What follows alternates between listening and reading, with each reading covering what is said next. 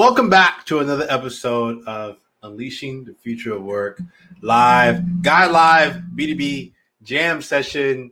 Oakland, how are you doing this lovely afternoon? If you are tuning in and you are currently in Oakland, enjoying the day, please show some love. Happy Wednesday. It's already hump day. So freaking excited.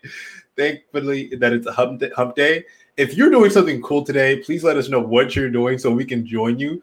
Oakland is still pretty shut down from what I've been told. So if you're having fun this week somehow or this weekend, let us know, and we'll probably try to find find some time to hang out with you. With that said, I'm excited because I have a really awesome guest today who is a leader in product leadership, the creative space, and someone that I've um, enjoyed following for quite some time on LinkedIn and a few other platforms. Today, we're talking to Scott Belsky, who's an executive entrepreneur, author, and investor who invests in all around product obsessive founders because he himself is incredibly product obsessive. And he actually currently serves as Adobe's chief product officer, that's CPO and executive vice president of the creative cloud division. And today we're going to be talking a little bit about his latest book, we're going to dive deep on his latest book, The Messy Middle. As a product geek, I've enjoyed reading about it. He shares a lot of content about it on LinkedIn, in case you don't know. So make sure you follow him. And if you already know about Scott's work, please let us know in the comments. Show him some love. We'll make sure we tag him on LinkedIn and Twitter so you can connect with him as well. And if you're learning anything throughout this live course that we're doing right now, this live episode that we're doing, please, please, please tag us, mention us. We'll show you some love on Twitter and on LinkedIn. And with that said, let's bring Scott onto the show. What's up, man? Hey, Tim, how are you doing? Dude, it's such an honor to have you on the show, man. It's good to be here. it, you're, you're, by the way, your camera is the best that's ever been on the show, hands down. I'm playing with uh, so I'm playing with a with a Sony uh, a Sony kind of 4K uh, little rig here. You know, and since I oversee the video and photo products at Adobe, I, I felt like I have to up my game a little bit because everyone else in the room uses these fancy cameras. So I am using my camera with you and uh, goes. Dude, we love it. We love to see it. You know, we'd love for you to share a little bit more about the work you do with Adobe. You know, you formerly, you know, before joining Adobe, you led Behance, which is an amazing platform that still exists today. And then Adobe acquired. So tell us a little bit about the work that you do with Adobe. Yeah, sure. Well, I mean, as you noted, uh, I am a product and design obsessive. I've been building products for creative people since founding Behance back in 2006. And uh, kind of, you know, a dream for me is to help organize the creative world and empower creative people as a career. And so I'm still still doing that. Um, we were acquired in 2012.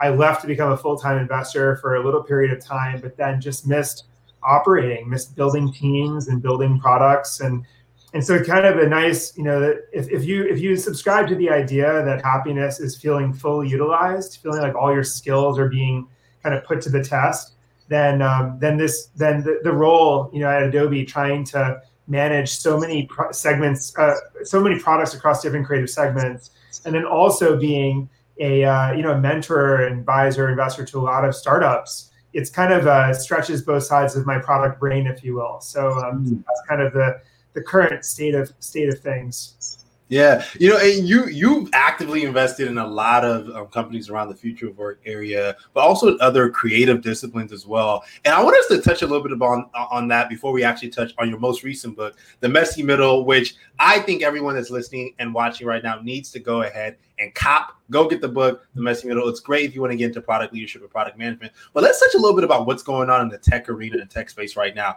Who are some of the companies that you're really excited about? What are some of the trends that you're kind of like following?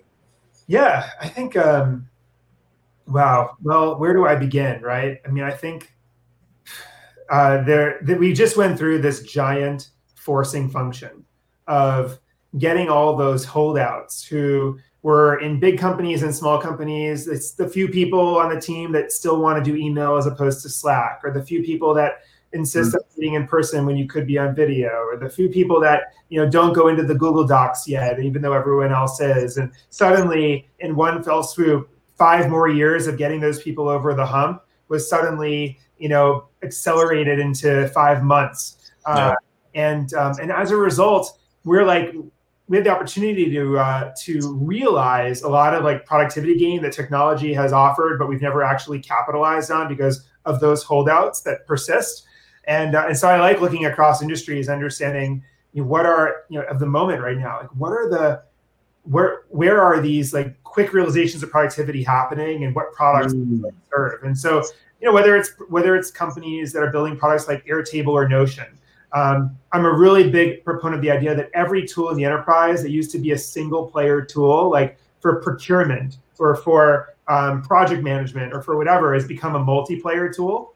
Mm. Um, and so, what are the what's the multiplayer approach of every single function in the enterprise? Um, on the consumer side, you know, I think we've all seen the rise of products like House Party. There's another product by a founder I really like called Real Time that I have uh, been thinking about, and a bunch of other products that are thinking about you know bringing people together in social in, in less socially anxious ways to gather around a topic and learn from people in real time. I've always been interested in solving that like synchronous asynchronous problem in, in in in consumer social. So far, we've mm-hmm. only had to we've only been able to make asynchronous networks thrive, like Facebook, LinkedIn, etc. But synchronous experiences like live audio, live mm-hmm. video, you know, that's an opportunity as, as well as you know. Yeah, and Clubhouse has been booming too, uh, especially here in the Valley, and they're they've kind of been gradually growing, and that's another kind of asynchronous and synchronous company that's really really interesting that I've also been kind of following as well. You know, I want to kind of like go back to how for you going back, let's go back to the messy middle, right? Because there's a lot of startups booming right now around the future of work, the future of creativity, but also consumer and, and, and businesses you just mentioned. You know, what should any entrepreneur right now who's building a company, how should they be aware of the messy middle? And, and speak a little bit to what that means for you and, and kind of what you touched on in the book. Sure. Um, well, you know, I, all my projects have always been inspired by a sense of frustration, whether because Behance was like my frustration with how disorganized the creative world was. And all my creative friends were living their careers at the mercy of circumstance and never getting credit for their work. Um, uh, my book, Making Ideas Happen, was just all about how people were focused on too much creativity as opposed to productivity, and how a lot of people in the world should spend a little less time on more ideas and a little bit more time on the ideas they've already got and organizing and taking action. Messy Middle, the Messy Middle was inspired by how obsessed people are with the starts and finishes of journeys and how willfully ignorant we are about the volatility in between and what are the hacks to both endure and optimize the hack out of anything that works you know endure the lows optimize the highs. And so it was you know, the messy middle is born out of my frustration with a lack of discussion around kind of inner volatility management and this obsession with starts and finishes that is even further perpetuated by the press and like the headlines and everything else that gets us to click things. Yeah, yeah, yeah. Like the post money valuations, but the, the growth journey is actually really critical for you. You know, in your moment and, and experiencing growing Behance, what was kind of like one of your messy middle moments? Because you actually touched on a few in the book. What was your biggest one in your opinion? Yeah, I mean, listen, we, we had a lot of. yeah. Um, I mean, we were bootstrapped for five years, and I feel like two, at least two of those five years, you know, I like to call the the lost years of Behance because we were doing too many things and we didn't kill things fast enough. We mm. at times were making decisions out of fear as opposed to conviction, and what that means is you suddenly see a competitor going and doing something over here, and you're like, okay, we maybe have to do that, and then hmm. you realize, oh, wait a second, that's actually off the core value proposition of our product. It's like that takes us away from what people are actually coming to us for. And, um, and I would say a lot of the greatest decisions we made in the latter of those five years were killing things. You know, removing we had we had this thing called the tip exchange. We had um, we had gosh, what else? We had this like work in progress widget. Um, we had a bunch of other things, and every time we killed those things, we went you know and got back to the things that made the made the greatest impact. And wow. so you know that's I think it's all about the lessons learned for me in the messy middle were about um, you know doing less, focusing more, killing things more quickly. I mean, those are just a few of many. You know, and it's powerful too because you know early in early stages, a lot of founders don't realize the need to do that. But as you grow in your experience in building your company and seeing those mistakes, you realize that. You know, I want you to speak about you know for you for the next you know five to ten years. You know, what do you think is the biggest gold rush in terms of tech that you're excited to see kind of unfold?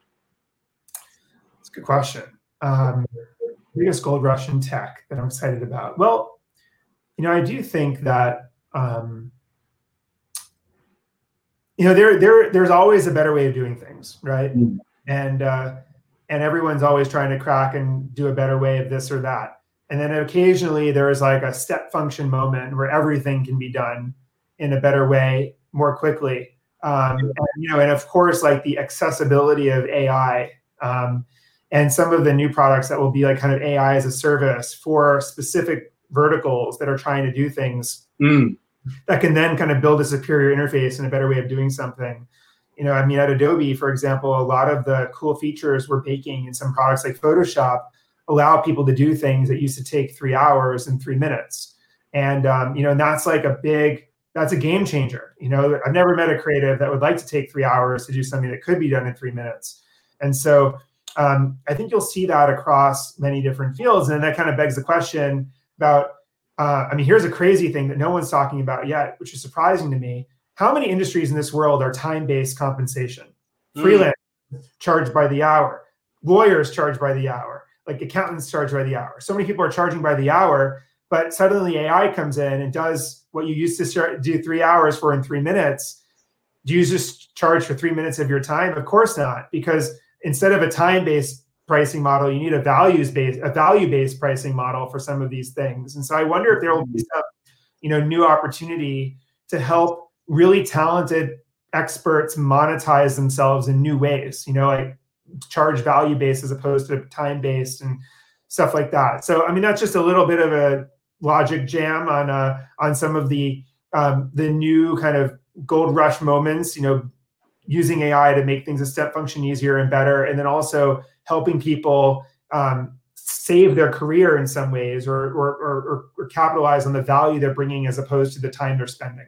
Man, that's actually powerful, and it's actually some a trend that we've been seeing at Guide because I think that's the the future of work people get compensated for the value they bring to an employer um, as talent, but also, you know, it's the future of what we're seeing in the creative space as well. So that's actually a really, really powerful um, and I, and I love that. With that said, Scott, you know, what, what's your powerful takeaway for our Guide community? You know, what can they do to continue leading their movements, and what you know, what can you say to inspire them to continue to kind of grow in their in their creativity and entrepreneurship?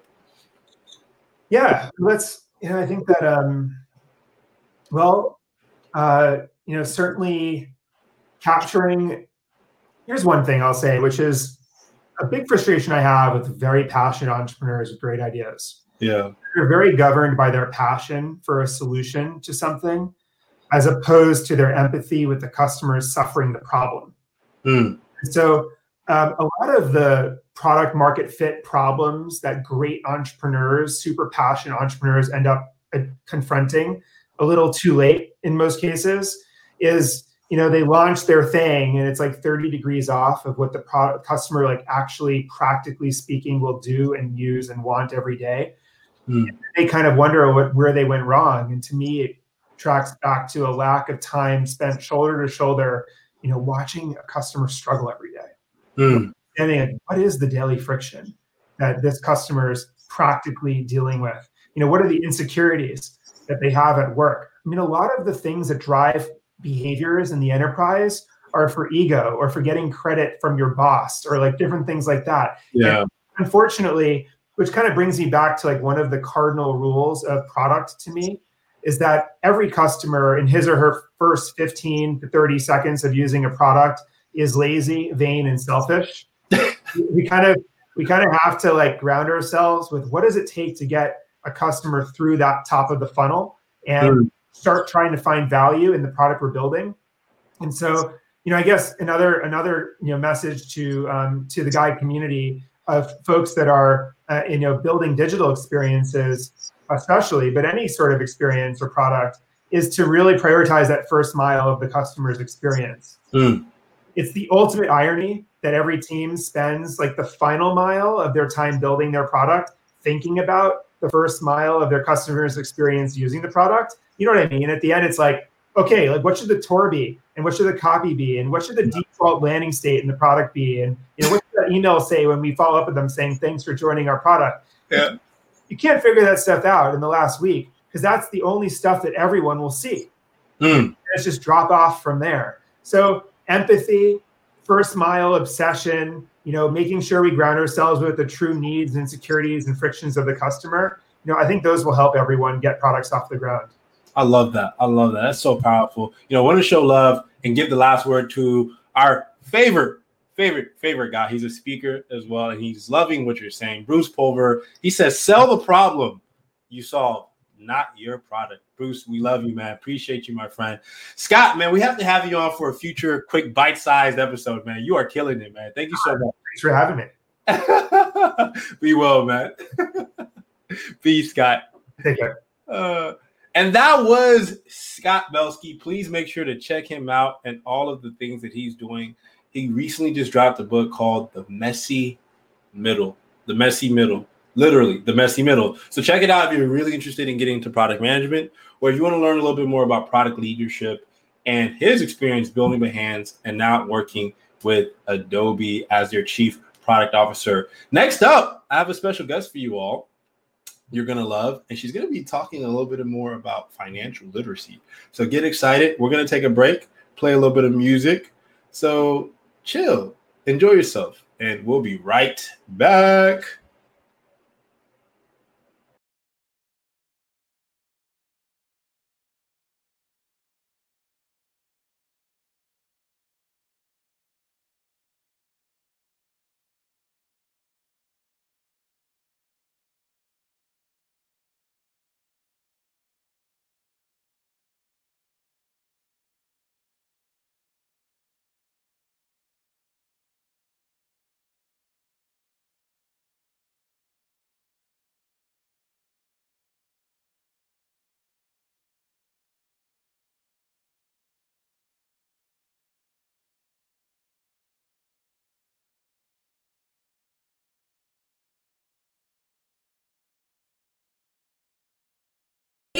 Visions or the faces the people on TV screen. You've been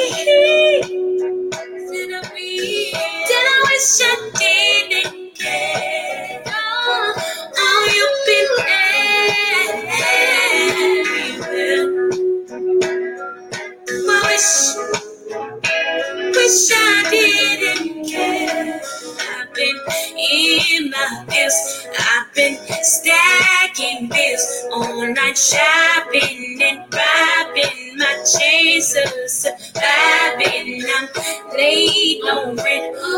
Was I thinking? I'm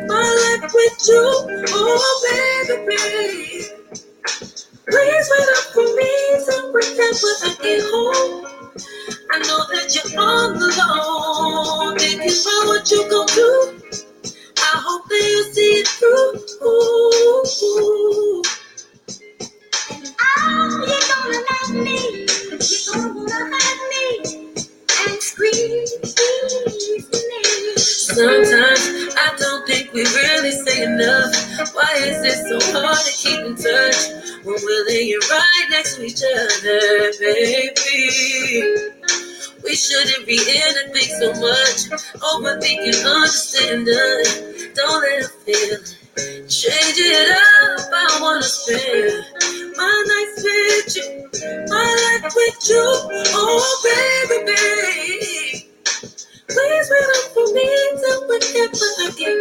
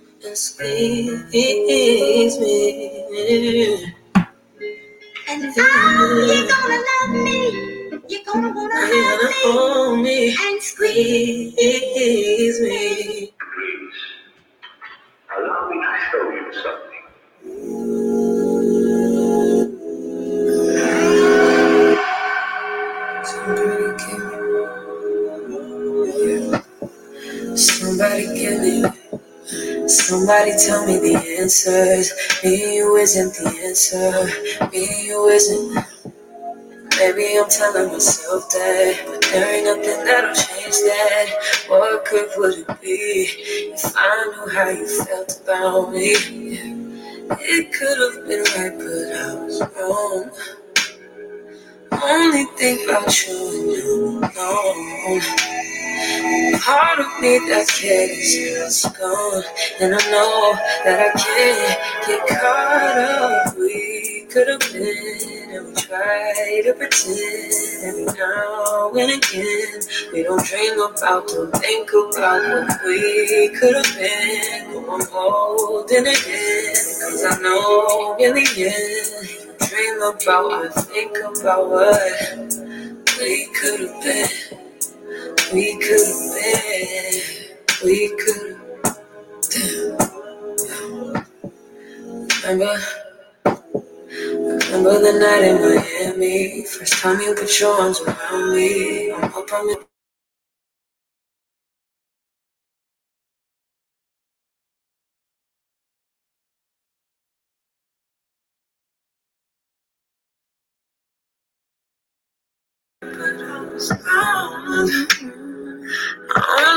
about you and you. know.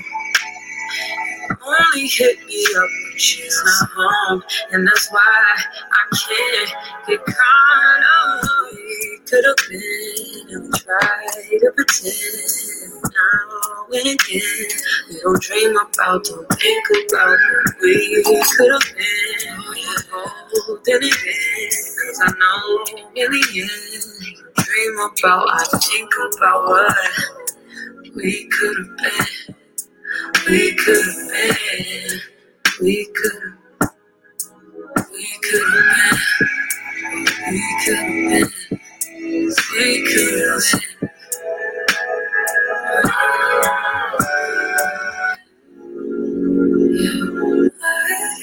been. We could have been. What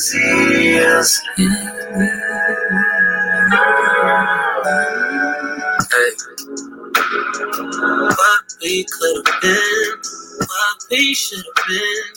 If I wasn't, if I wasn't with somebody, if you gotta hide it, what's the point of trying? I ain't just your friend, no, what's the point of lying? Trying to sell a story, ain't nobody buying.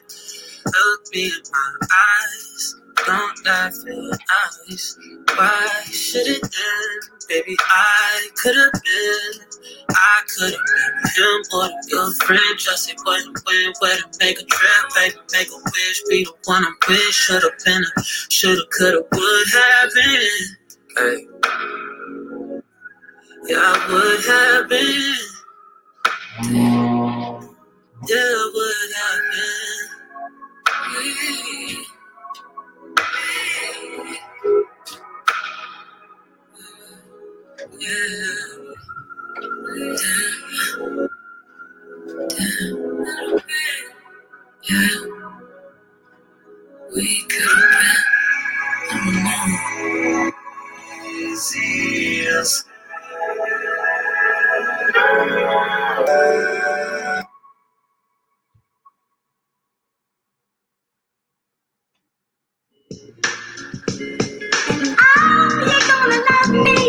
You're gonna wanna hug me and squeeze me. Sometimes we say things that we really don't mean. We do things in between lines. We should do more to stand out. I'm sorry if I made you feel less than who you are. A little insecure. Oh, you're the shining I wanna spend with you. Oh, baby, babe.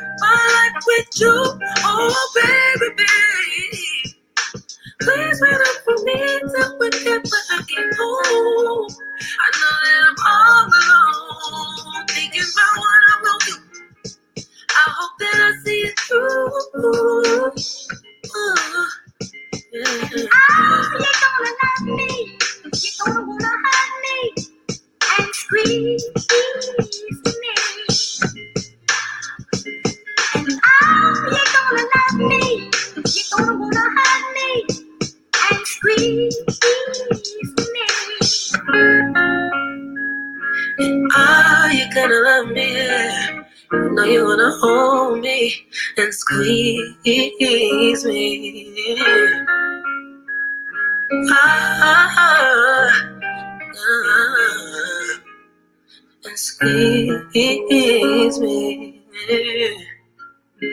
And oh, you're gonna love me. You're gonna wanna you hug gonna me hold me? and squeeze. Squeeze me.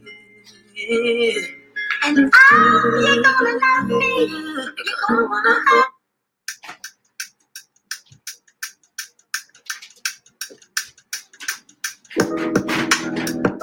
It's not that I don't want you here. Yeah. About the way you stare into my eyes. I know that I don't make things clear. I fall for you every time I try to resist you. We can get away. Palm trees, beach views, ordinary day. All I wanna hear is in the visions on replay. Sit right next to you. Yeah. I try not to show how I feel about you. You wish you away, but we don't really want to. I just wanna get away and sit right next to you. You. I don't wanna kiss you. Yeah, I just wanna feel you.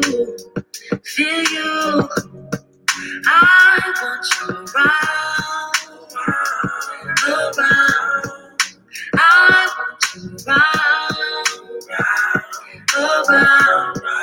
I want you around. Around. I want you around. Around. Around. Around.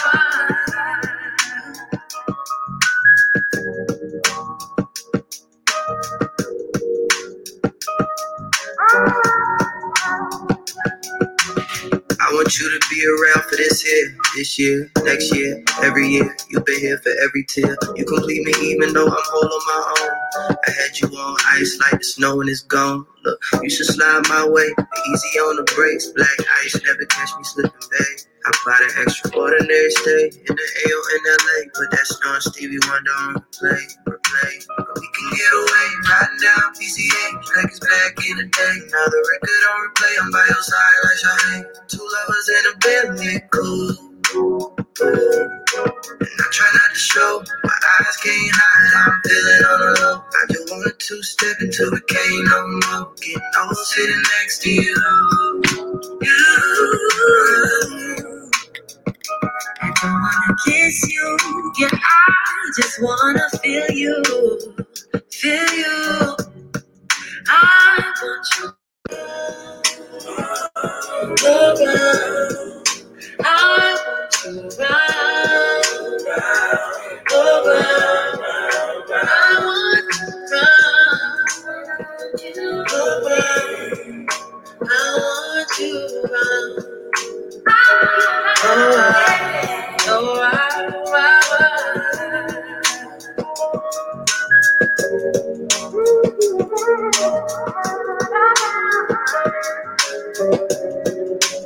You're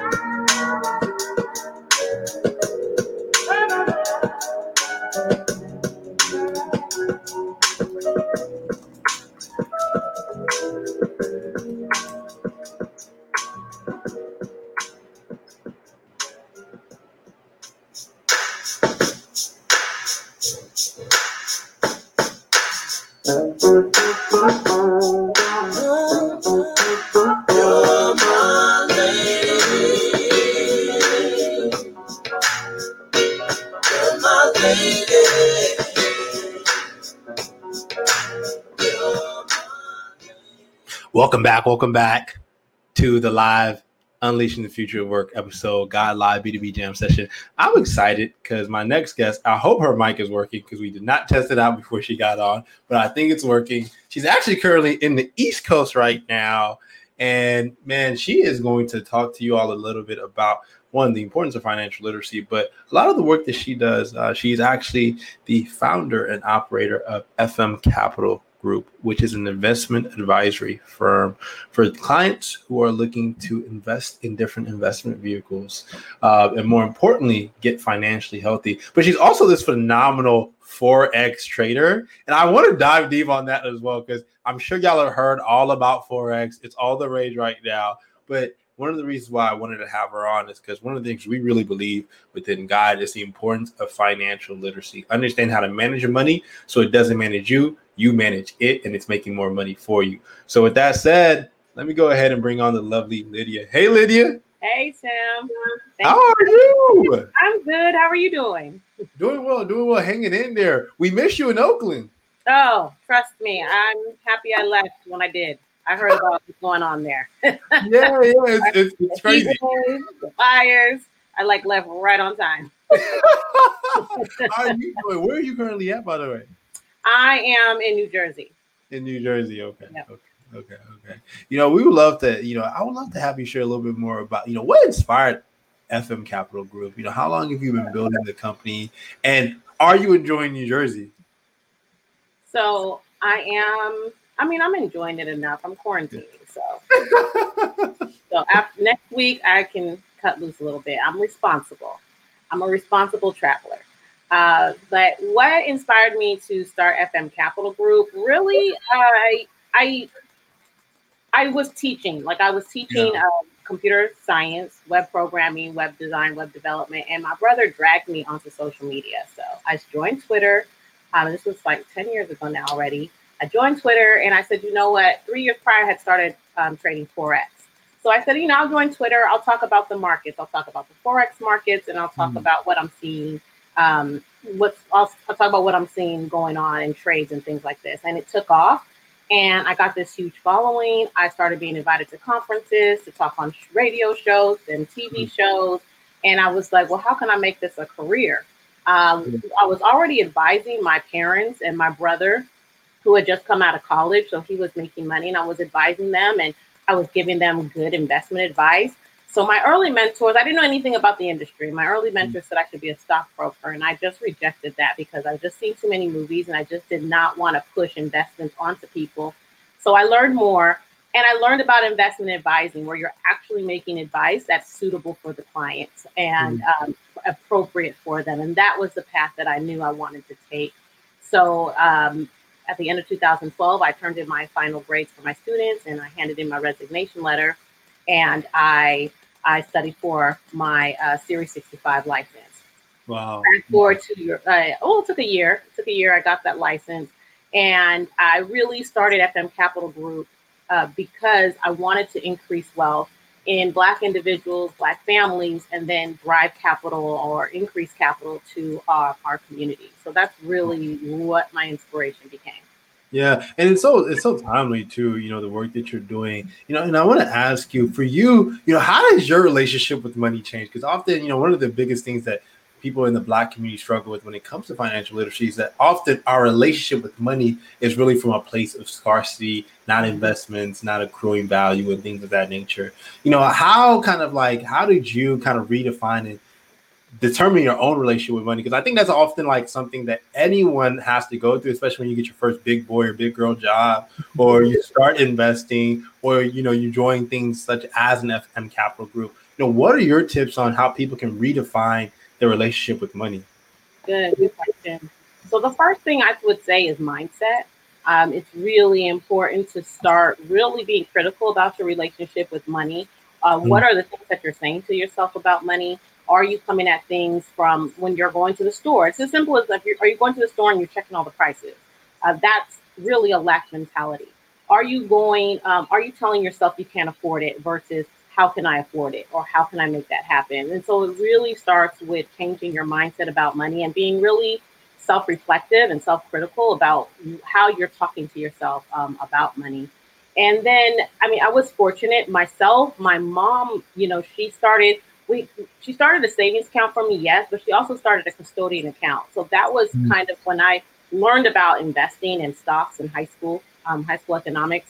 I already had a brokerage account. It already had money in it because I would put birthday gifts in there. I would put, you know, graduation gifts in there. So I already had kind of a segue into it, even though I didn't know what it was. And when I learned about it, I was able to go ahead and just start with small investments or you know with, with whatever I had. And so the second thing I would say is just get started. Get mm. started with a real amount of money. Um, you know, we'll touch on forex later, but a lot of people will get into it through you know pay, what they call paper money. I would say, I, and I always discourage that.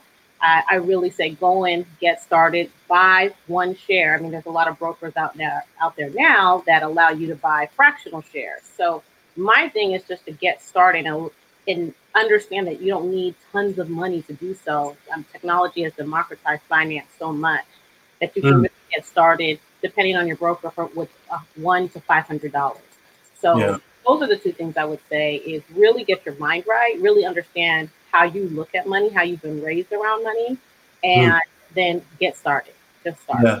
You know, do you think the shift to remote work has kind of like increased this day trading because you know I, I, have all, all my friends on Instagram are doing forex now, and there's like a community and network around it. You know, do you recommend that people start looking into opportunities to you know you know invest in apps like a Robinhood or a Public? You know, there's like you said, there's a lot of different apps right now that have democratized finance. But you know, I think people often still don't know where to start by understanding how the system of of, of money works, right? So do you do you think like there's this this big shift happening now where people are more empowered to take control of their financial literacy?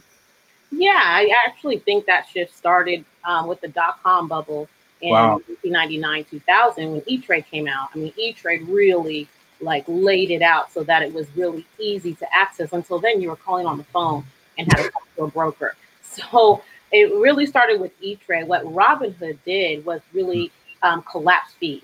They figured out how to allow access to trading um, without paying a commission, and that that was revolutionary. And yeah. I, I, mean, I, re- I saw Robinhood pitch. Okay, so I saw when they were started. I saw when they pitched at a uh, at a conference, and the traders around me were just like, "That's impossible." And here we are. Everyone has gotten rid of commissions because they have to compete. So, to your question, yes, I have seen, and it's being reported all over finance um, news, is that yes, this work from home, um, this work from home shift has caused a lot. Like Robin has gotten a lot of users. They've seen a tremendous amount of growth um, in the past three to four months.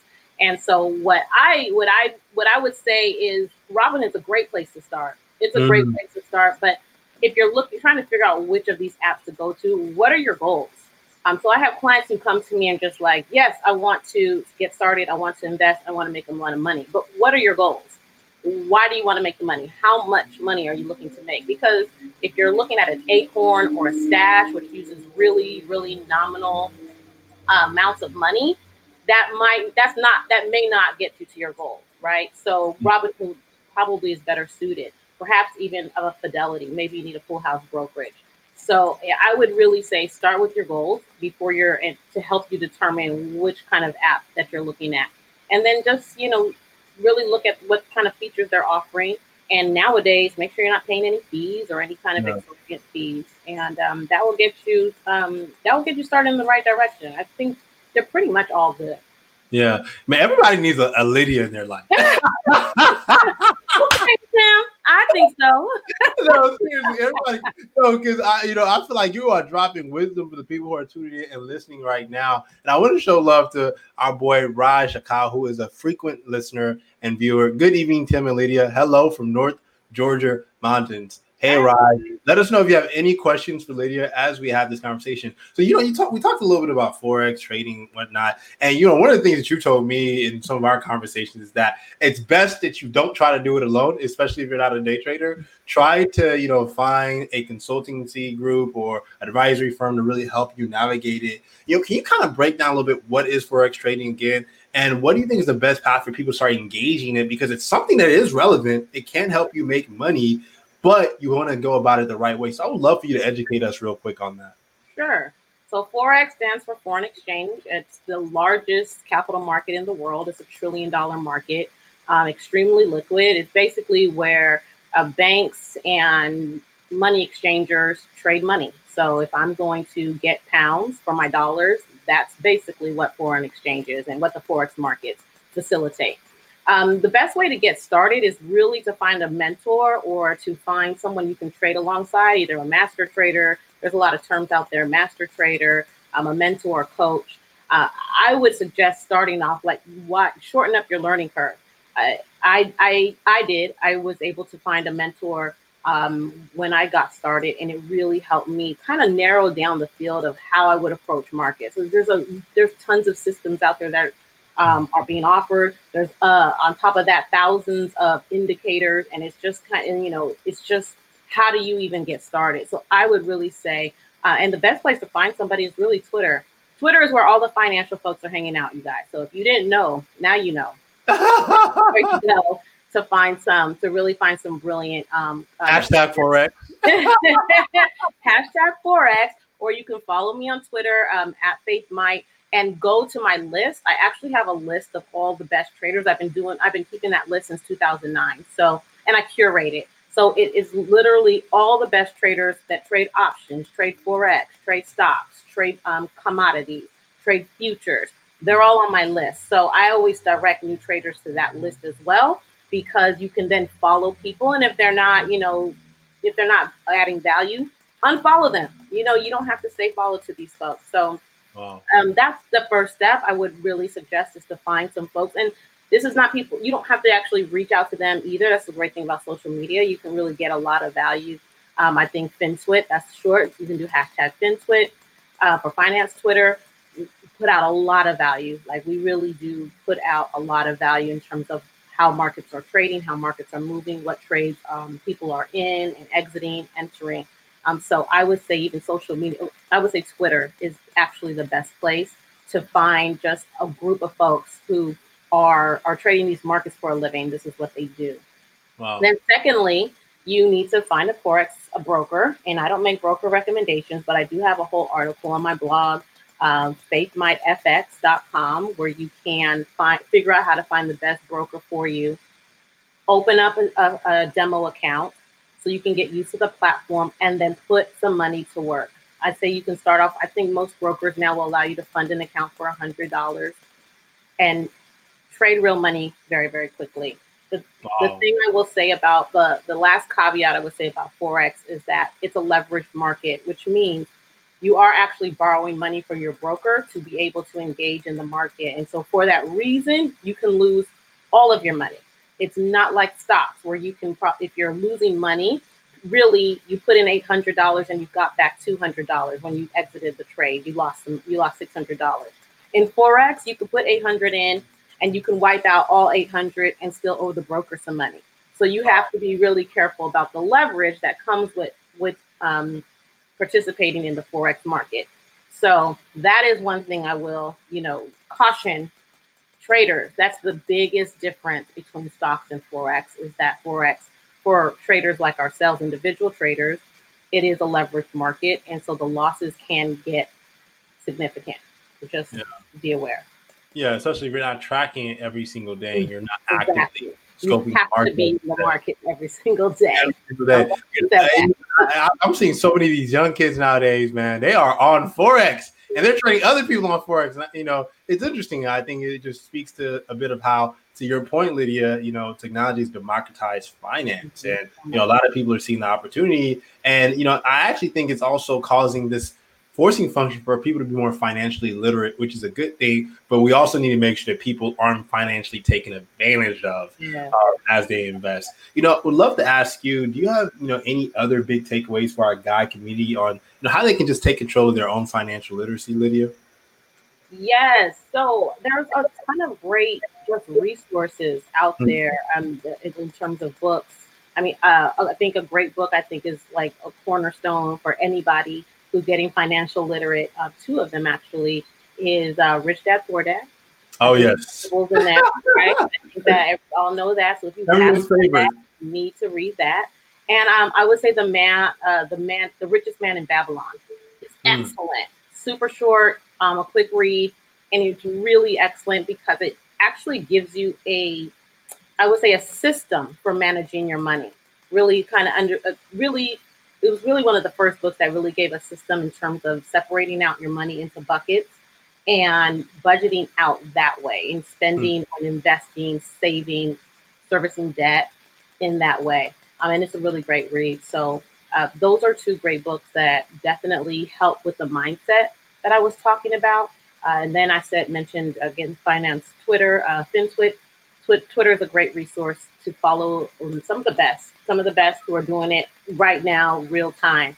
Um, not just the Warren Buffetts that we hear about, but real people, Real people. real people who are trading um, themselves or trading their own accounts. So it's a little bit different, you know, when you're trading with a team of people um, that versus just trading your own account or maybe trading for a smaller set of clients. So those Yeah. are um, really great ways to get started.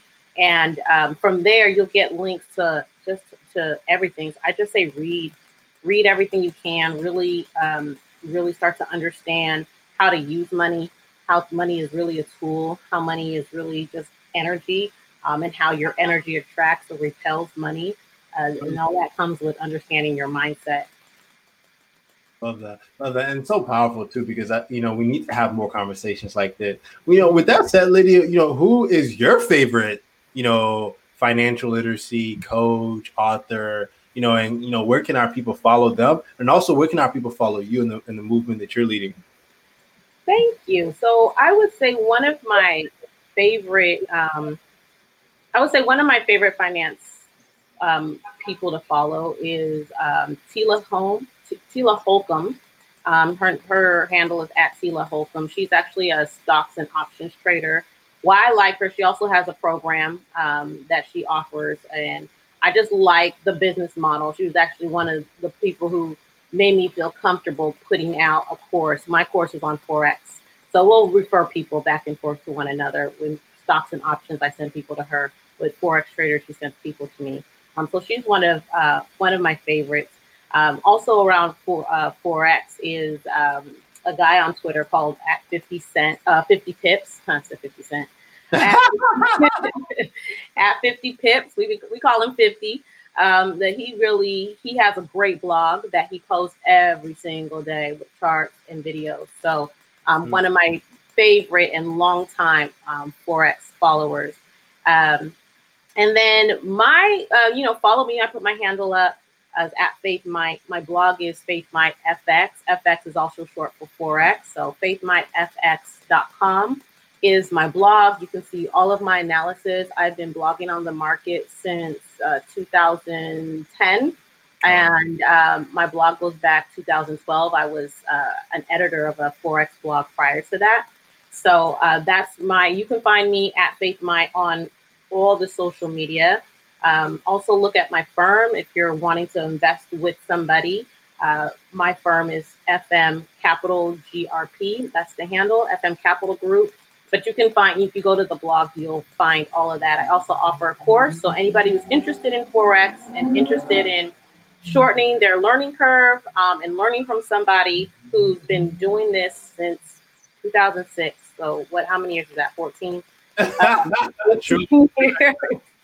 um, you can definitely check out my course. It's definitely for first time traders, it's definitely for beginners who are looking to step into the forex markets for the first time or just trying to step in with somebody who can actually step you through. I take you through five indicators, very foundational indicators. Then you learn how to do fundamental analysis as well, because in Forex, you definitely need to do the two. And and then I, I just step you through constantly week after week. So it requires your commitment as well, but you get lifetime access to all the videos, all the worksheets, so that you can have a resource that's you know dedicated to not just forex, but really how to trade forex, just Mm. for, for a very foundational foundational course. So I definitely would recommend it, obviously, but I really do think it's good. Um, I just put it out last year, so it's like Yeah. all of my experience. Um, Yeah. in one. So a lot of people are using it, and you know, definitely check it out, y'all. You know, Lydia is bomb at teaching. She's a speaker, educator. She talks about it all day long, and she's been talking about it for years now. So please make sure to check out her course because she really breaks it down really, really well, concisely, as you all can tell. As